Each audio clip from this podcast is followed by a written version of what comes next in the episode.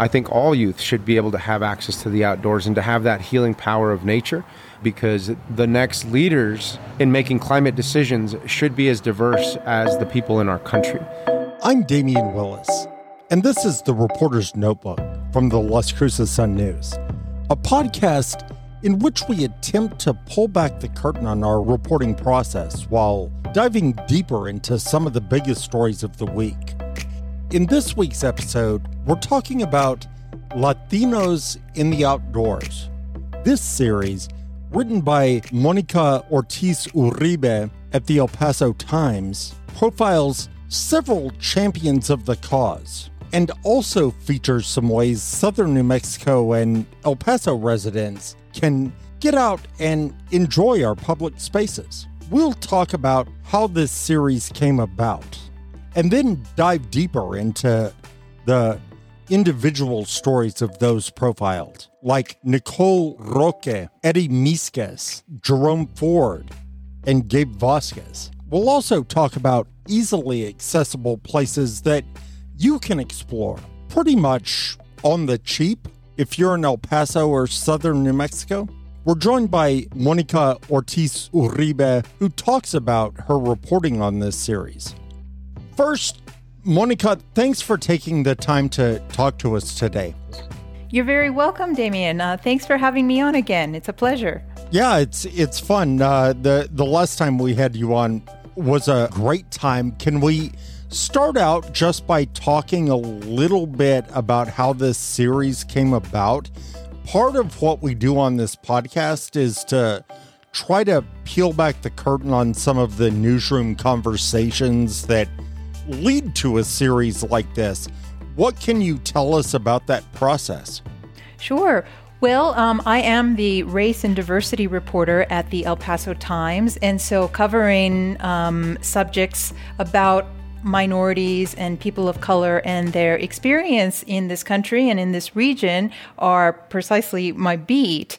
And so actually this series of stories, which we call, we're calling Latinos in the Outdoors, was born out of a partnership that N M S U is starting with the U S Fish and Wildlife Service. They are partnering together with U T San Antonio to create a program that recruits more minority students into the natural sciences field, and in particularly to um, the federal natural resource agencies like the U S Fish and Wildlife Service. So my editor brought this partnership to my attention and said, hey, this is probably a good story for you to pursue. Look in depth as to why this program is necessary. And uh, and indeed, the reason why is because minorities and people of color are vastly underrepresented in these kinds of professions, and even in the outdoors recreationally, like at national parks. And I'm, and so- I'm guessing that you came back and you said, this isn't a story, this is a series. Well, um, in part, yes, because it's very hard to answer the question as to why are minorities underrepresented in the outdoors in just a single story. And so um, in the course of my um, reporting in this region, I've come across some pretty cool individuals with histories in the outdoors. And I figured um, one way to explain the reason why we're underrepresented in nature and in these uh, environmental professions is through people who are working and recreating in the outdoors and who are minorities. And so that's a, a that's a much more fun approach, um, a more palatable approach than giving you like this very black and white or, or academic um, type of uh, report on why minorities are underrepresented. So um, that's how that's how I pitched it. I said, I'll do this uh, fish and wildlife uh, partnership story, but let's pair it with the stories of individuals um, who are living and working in our region and what their connection to nature is. You mentioned that each of these profiles kind of helps understand why Latinos and minorities are underrepresented in the outdoors. They each come from a, a different background and um, establish their connection in nature in a different way. Can you speak to that a little bit more? Yes, uh, and this is part of why I loved reporting this series, was because I tried to choose individuals who came from slightly, and in one case, vastly differing backgrounds. And so if you're a, a minority person of color, underrepresented individual, you may be able to relate to one or the other, or maybe even all three in some way. Uh, so yeah, I was very uh, strategic about choosing individuals uh, with different backgrounds. And so yeah, we can we can talk about them individually if you if you like. We certainly will.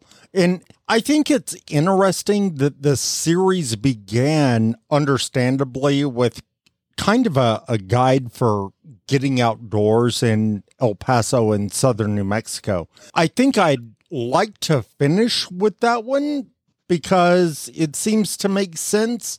So let's start with Nicole Roque, who was, I think, the person you were referring to just a minute or two ago. She's an urban Chicana who is now working as a park ranger. Tell us about Nicole.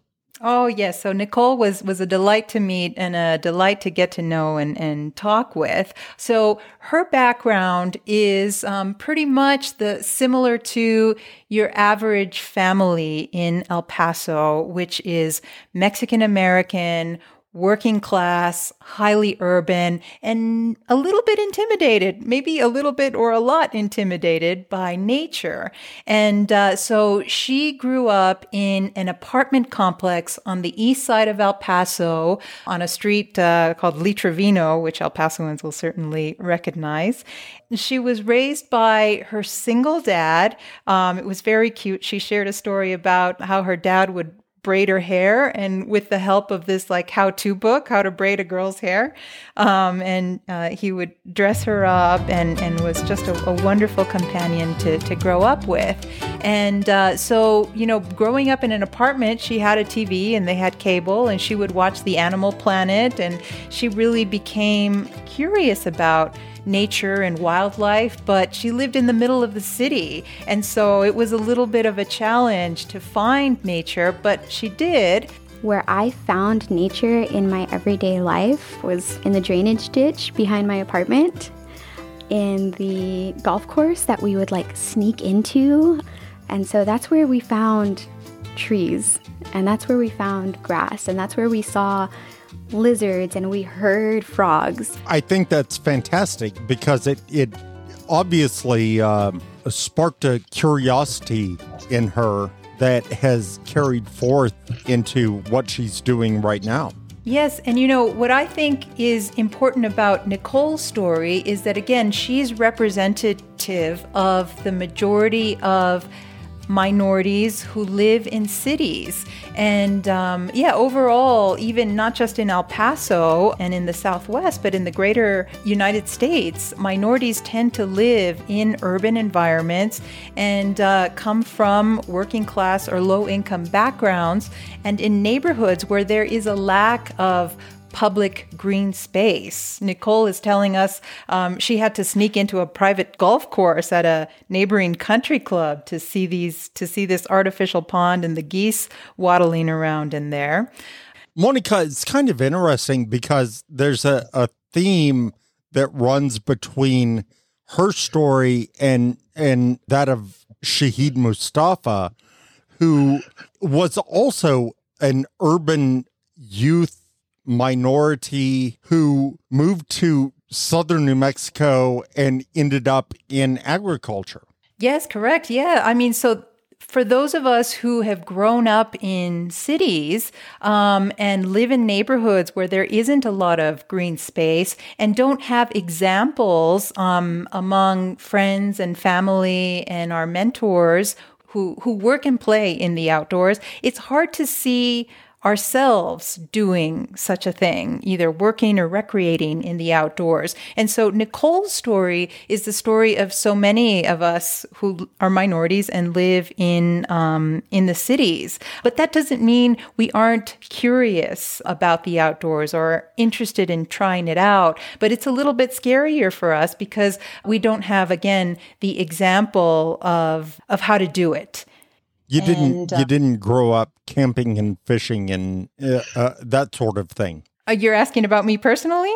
Uh, no, uh, well, I'm I'm I'm I'm speaking about people who grow up in urban centers, kind of generally. Yes, yes, um, yeah, no, that, that connection to nature um, has been uh, ha- has been severed uh, for for many reasons. I mean, just for the the most obvious being that you live in, in a city, right? Um, and uh, there's uh, there's there's traffic and there's concrete and pavement, and uh, yeah, so that was certainly uh, Nicole's situation. So it's hard for us, in those of us who are minorities and growing up in these urban centers, to connect with nature for the simple fact that we live in a city, but also um, for working class or low income minorities, there's also the economic and time consideration that yeah, there's a, a barrier there, an inherent barrier. Correct. Yeah, like Nicole, you know, she grew up with a single dad who worked at an auto mechanic shop not far from their apartment complex, right? So um, they didn't, you know, they don't necessarily have the disposable income to uh, travel a long ways or take a lot of time off or buy gear. Um, buy an R V. Or- But one of the one of the things um, that Nicole pushes against is that you can have access to nature without getting um, all the fancy gear and without feeling. There are simple ways to access nature, and so she takes that into consideration. Uh, the people who she advocates the most to visit Hueco Tanks, where she works, are the people who are least likely to visit. And so, yeah, she pushes against this idea of what an outdoors person is supposed to look like. And uh, I'll play you a clip uh, where she describes this Uh, this notion of um, outdoorsy people.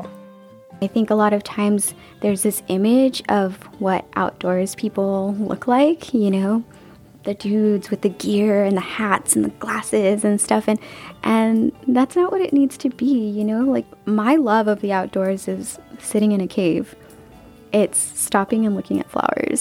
It's, you know, listening to the birds. It's feeling the wind. So, you know, she's saying if you want to get outdoors, if you want to enjoy nature, you don't have to go to a remote destination. You don't have to be into extreme sports. And you don't have to have all this fancy gear.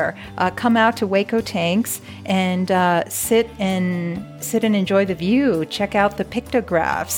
And she she's even an advocate of, you know, finding finding nature in your own backyard the way the way she did. Monica, you also profiled Eddie Misquez, who's from the Black Range in southern New Mexico. His ties to the Gila National Forest go back generations, right? Centuries. Uh, Cent- yeah, centu- centuries. It's quite so. We go from uh, from... Uh, Mexican-American city girl um, to this other extreme where we've got this Hispanic family in New Mexico who never, who was never disconnected from nature. I mean, nature is all they, you know, it, it's it's their lifestyle. It's when we when we talk about centuries, we're talking about Treaty of Guadalupe Hidalgo and the border crossed us, and further back beyond that. Correct. Yes, yes. So um, Eddie and his family, they can trace their roots to um, the Spanish settlers and uh, and the Spanish settlers who then mixed with uh, the Native Americans uh, who lived yeah. who lived there previously. And so it's this, in Spanish we call mestizaje, this mixing of Native American and Spanish heritage that New Mexico is so famous for. And so they are among these families who have been in and around the Gila National Forest for generations, and yes, indeed, that go back centuries.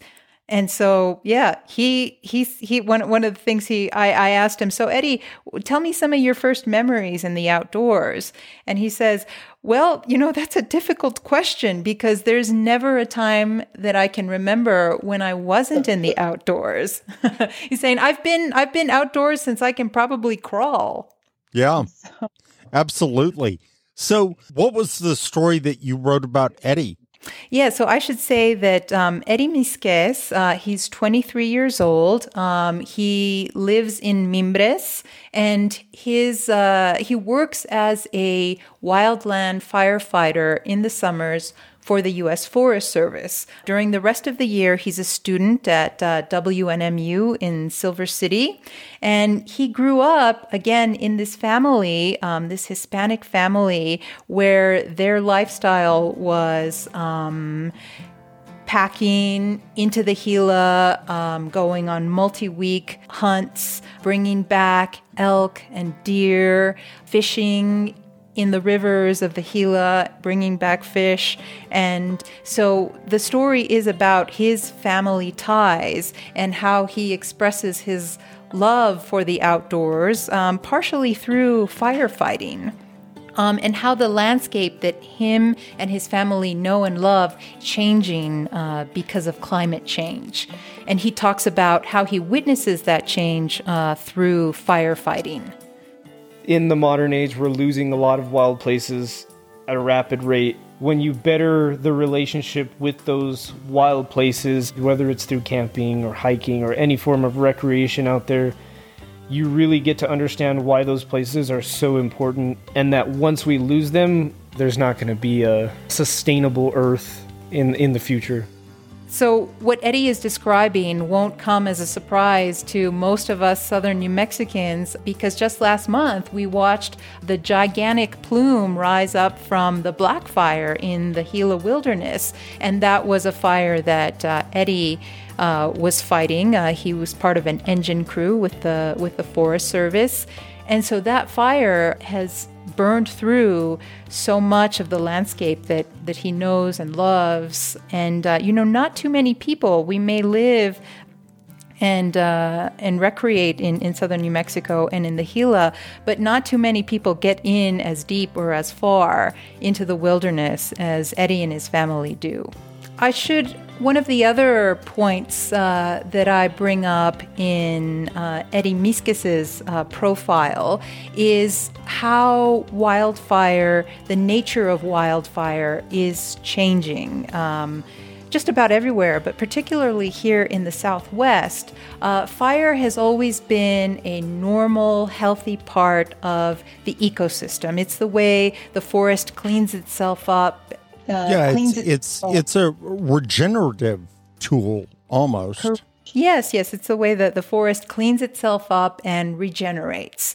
Um, but um, in the last decade, we've seen these the rise of the megafire, and what that is is a combination of an old forest service policy where there was excessive suppression of wildfire and therefore an excess of fuels buildup, like, you know, more trees than would normally grow if wildfire were allowed to proceed naturally through the landscape. There's that. That's one element. And the second element is climate change, where we've got hotter and drier conditions, and the two combined, the excess fuels, the hotter and drier conditions, are resulting in these mega fires that are taking a greater toll on the forest and changing it in a way that wildfire was not doing before.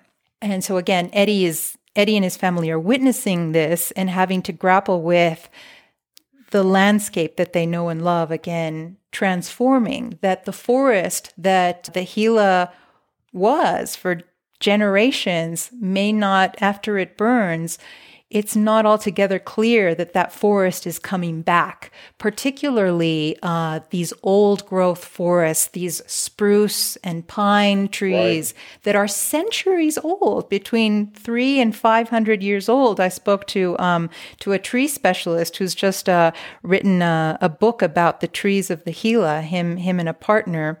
And uh, yeah, you, you get into some higher elevation um spots in the Gila, and there are or were in many cases these um, areas of magnificent old growth trees that uh, used to be able to survive wildfires and uh, are no longer able to do so.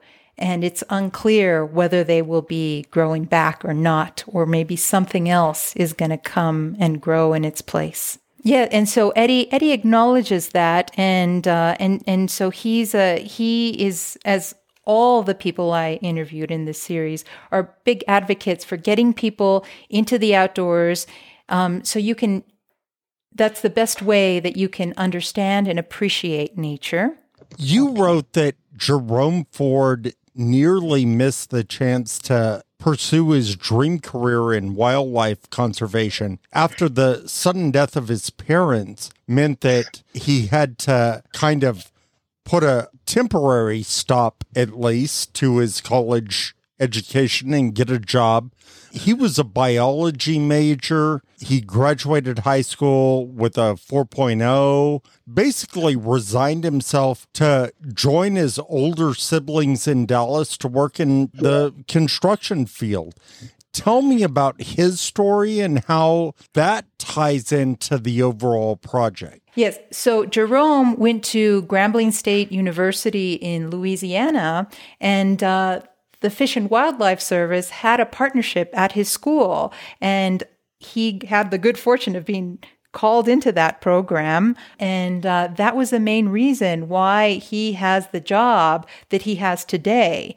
And uh, again, he is at a senior management level, one of, you know, a few minorities that have made it to that level um, in the Fish and Wildlife Service. And so he's a huge advocate for what the Fish and Wildlife Service is currently doing, this partnership in recruiting um, minority students. And um, yeah, New Mexico State is is the perfect uh, place to undertake this partnership because it has a large minority student population, and uh, it's near, um, it's in New Mexico, which is uh, surrounded by public lands. And I, I guess this is kind of a, a callback to where the, the story began, where the series began. This was the original story that you thought you were going out to write. Yes, yes. And in fact, I did. I did write the story, um, and it, it was it opened up our, our series, and uh, it explains uh, the Fish and Wildlife's efforts to recruit minorities and what they've already done. Um, so it goes through, the story also recounts efforts that the Fish and Wildlife Service has undertaken to successfully bring minorities into the agency. And some of those examples are in New Mexico. I spoke, one of the individuals I interviewed for that story is Cynthia Martinez, and she is a Hispanic, uh, New Mexican, kind of like Eddie, where her family ties go back generations. But she is Hispanic. She is a minority. And um, she now oversees all the national wildlife refuges in the country. That's her post. She is the head of, I don't know, more than five hundred national wildlife refuges in the country.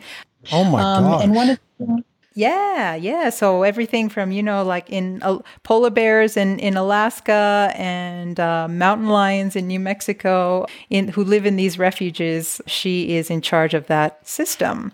And one of the solutions that she proposed as chief of the refuges is that, hey, if we're going to bring in interns, let's pay them a living wage, at least fifteen dollars an hour, because I know as a Latina, uh, Hispanic woman uh, growing up in a working class family, there was no way I would take an internship unless it was paid. I needed it to pay my tuition, to pay my living expenses, and so that's what I'm going to go for.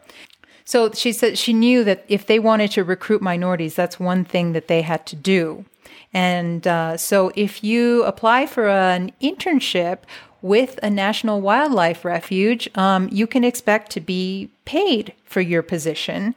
One of the uh, refuges where this paid intern strategy is working is Valle de Oro, which is just south of Albuquerque. It's part of um, this new concept of urban refuges where um, the Fish and Wildlife Service is putting refuges within an urban environment, like within within pretty close access to the city of Albuquerque, because they know that it is, you know, if they want to stay relevant um, to uh, an urban community, they have to also be accessible within within distance um, to, to yeah, urban yeah. residents. You need people who don't have to drive halfway to Socorro to work at a mm-hmm. refuge. Correct, correct. Yeah, so that's that's part of the strategy as well. And so, yeah, at this wildlife refuge just south of Albuquerque, Valle de Oro, the three interns that they have working are all minorities. Two, as I understand, are Native American and one is Hispanic. And so in that case, this strategy implemented by the Hispanic chief of the wildlife refuge is bringing in, is having success at bringing in minorities into um, the natural this natural resource agency. I also want to talk about your profile you did on uh, Gabe Vasquez, whom I've also written about in the early days of the covid nineteen pandemic. Gabe is a longtime conservationist in the area. He was a vocal proponent of the Oregon Mountain Desert Peaks National Monument. He's a former Las Cruces city councilor, and we should certainly note is now running for Congress. You spoke to him, though, as a conservationist primarily, not as a candidate. And he had a lot to say about the time that he spent in the outdoors, right? Yes, yes. So one of the reasons why I chose Gabe Vasquez uh, as one of our profiles is because he comes, his, his story encompasses, it's a very regional personal story in that he started out his childhood in Ciudad Juarez, across the border in Mexico, and uh, later made his way to New Mexico, and that's where he lives now. And uh, that is the that is also a very representative experience for many people who live here. They came from Mexico, crossed over, and now make their lives here. And uh, he's also I, I I chose his story because his family, like Eddie's, did have a connection to nature that was then severed because of his grandfather's choice to immigrate to a city, to Ciudad Juarez, in search of economic opportunity, which is the story of just about every immigrant. And Gabe, as the grandson of the immigrant, was exposed to some of that rural, agricultural, hunting background of his grandfather and was in a position to chase or try to try to recapture that life and make reestablish that connection. And again, it's very his story is very emblematic of this multi-generational immigrant family experience where at some point our ties to nature were severed and maybe later generations try to recover that connection because there is still this thirst and this longing to connect with nature. And that is Gabe's story um, in essence.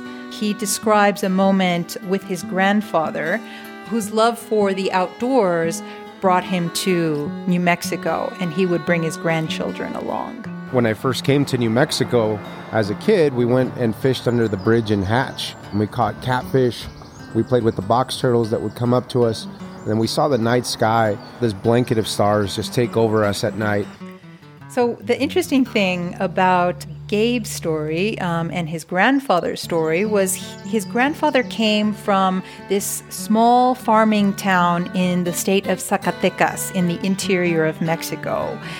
He then decided to move to Juarez because he kept hearing about this this promise of economic opportunity in, in Juarez. Let's move to the city and, yeah, maybe your financial prospects will improve. And indeed, that turned out to be the case. His grandfather first came as a mailman, and then he opened a T V repair shop, and his his children were then, able, some of them were able to go to school and get these professional jobs that were not tied to nature, um, so to speak.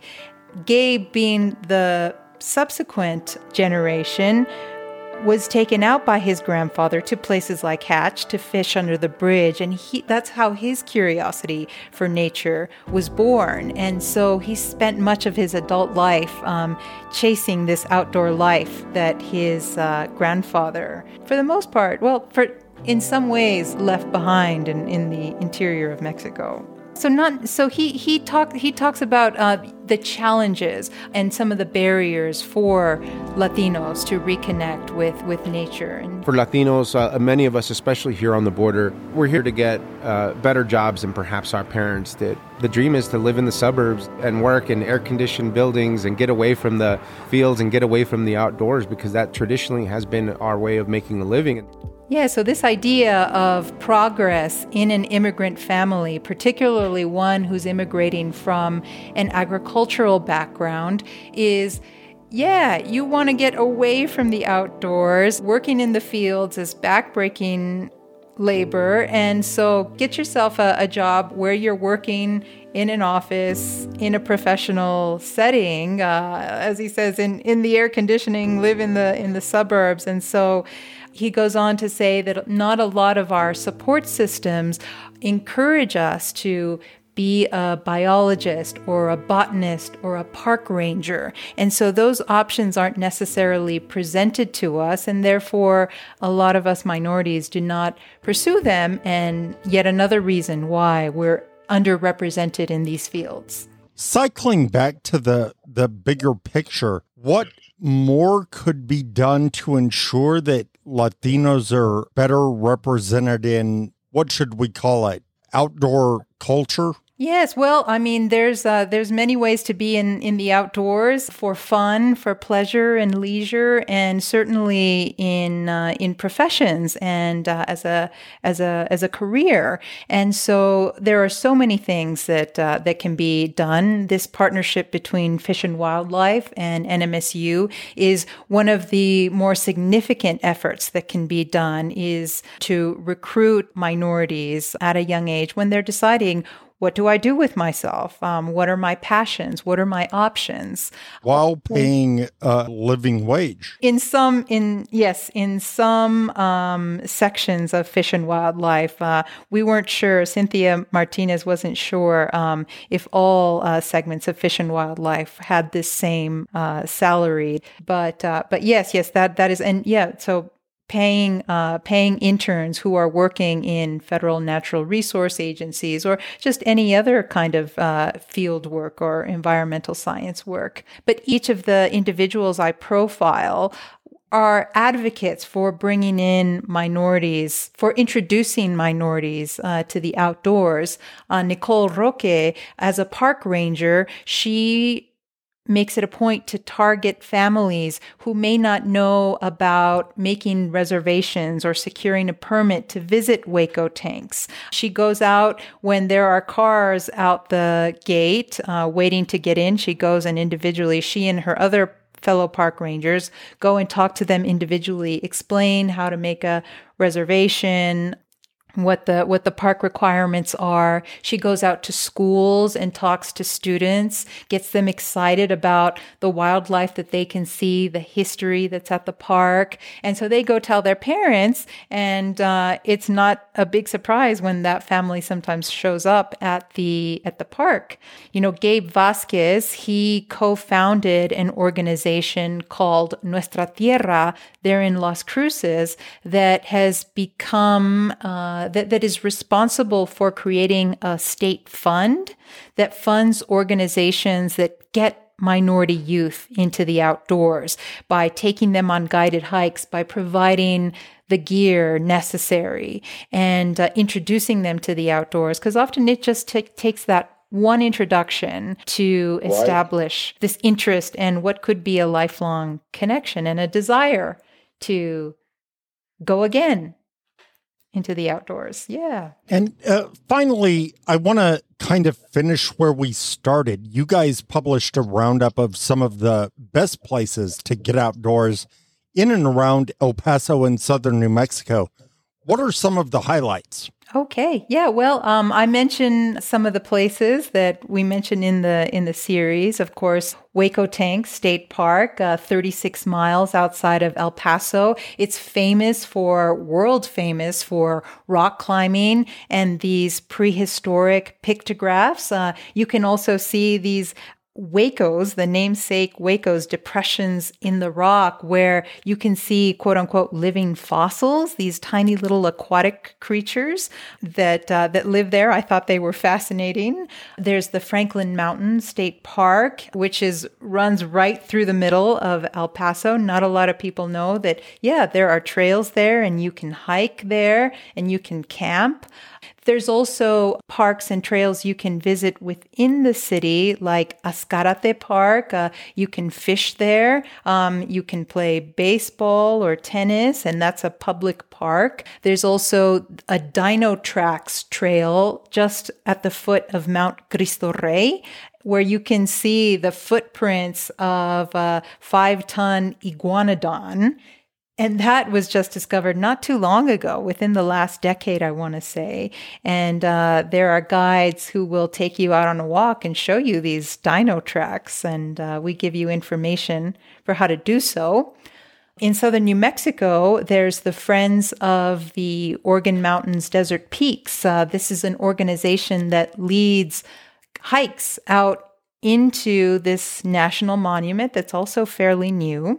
And they have some programs for youth and families where they can organize camping trips and provide all the gear, which, as we mentioned, is another is, is one of the barriers that prevents uh, especially right. low-income families from getting outdoors.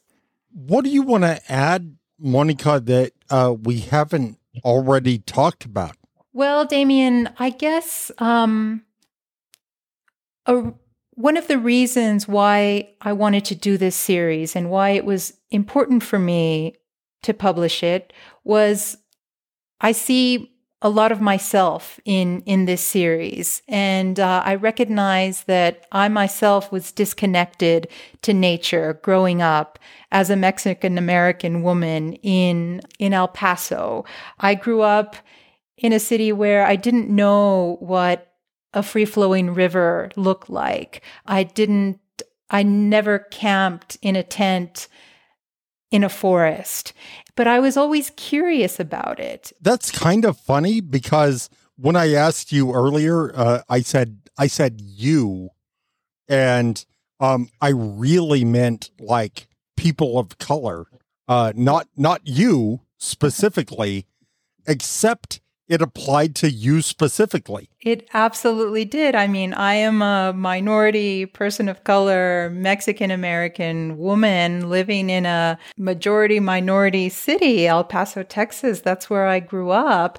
And uh, yeah, the there used to be a wild, free-flowing river that would flood and cause havoc through my city, um, but uh, has long been dammed and um, put through a concrete channel and uh, is dry for most of the year. So that was my concept of a river.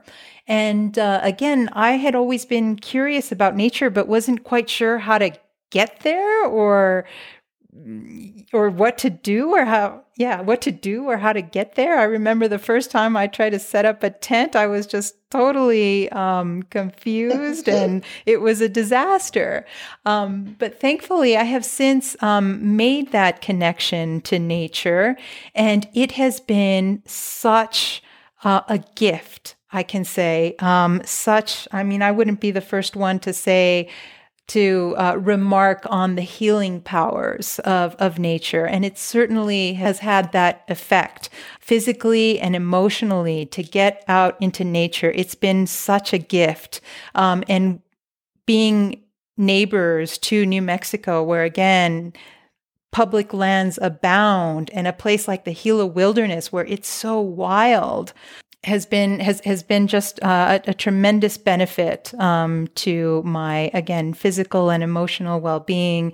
And so part of my writing this series was a way to share with other minorities and urban dwellers, hey, you too can reestablish this connection. And not only that, but you also have a place in the outdoors. Maybe you don't see yourself represented that much in the outdoors, but you have a place, and you we have ancestral ties to the outdoors, and we indeed uh, belong there, and uh, we can take so much benefit from it. And it's it's not that far away. It is not. No, no, no. Um, yeah. So that's what our guide is for, to show you where to get started. Monica, thank you so much for your time today. I I really appreciate it. You're welcome. It's a pleasure to to share this subject uh, with you all, and I hope it gets more uh, more people out into nature who are curious, um, but maybe a little bit intimidated by it. It's it's possible. It's possible. It's not hard. Well, for some people, it is hard, and so we're giving. We're ho- I'm hoping that this series um, will uh, will be of assistance. Make it. Will uh, will make be it, of assistance. Make it easier. Thanks, Monica. You're welcome. Thank you for listening to this episode of The Reporter's Notebook. We also have a newsletter sharing reporter stories about, well, uh, about how we report stories. You can find all of our stories and the rest of our reporting in the Las Cruces Sun News. A huge thanks goes out to Monica for joining us this week. You can follow Monica's reporting on issues like this and much, much more in the El Paso Times, and in the Las Cruces Sun News. Also, you can find this podcast on Apple Podcasts, Spotify, Amazon Music, uh, basically any place you find your favorite podcasts. This has been The Reporter's Notebook from the Las Cruces Sun News. I'm your host, Damian Willis. This week's episode was written and produced by me. You can find all our local reporting brought to you daily by reporters who live and work in Las Cruces at w w w dot l c sun dash news dot com. For all of us at the Sun News, thank you for the privilege of your time.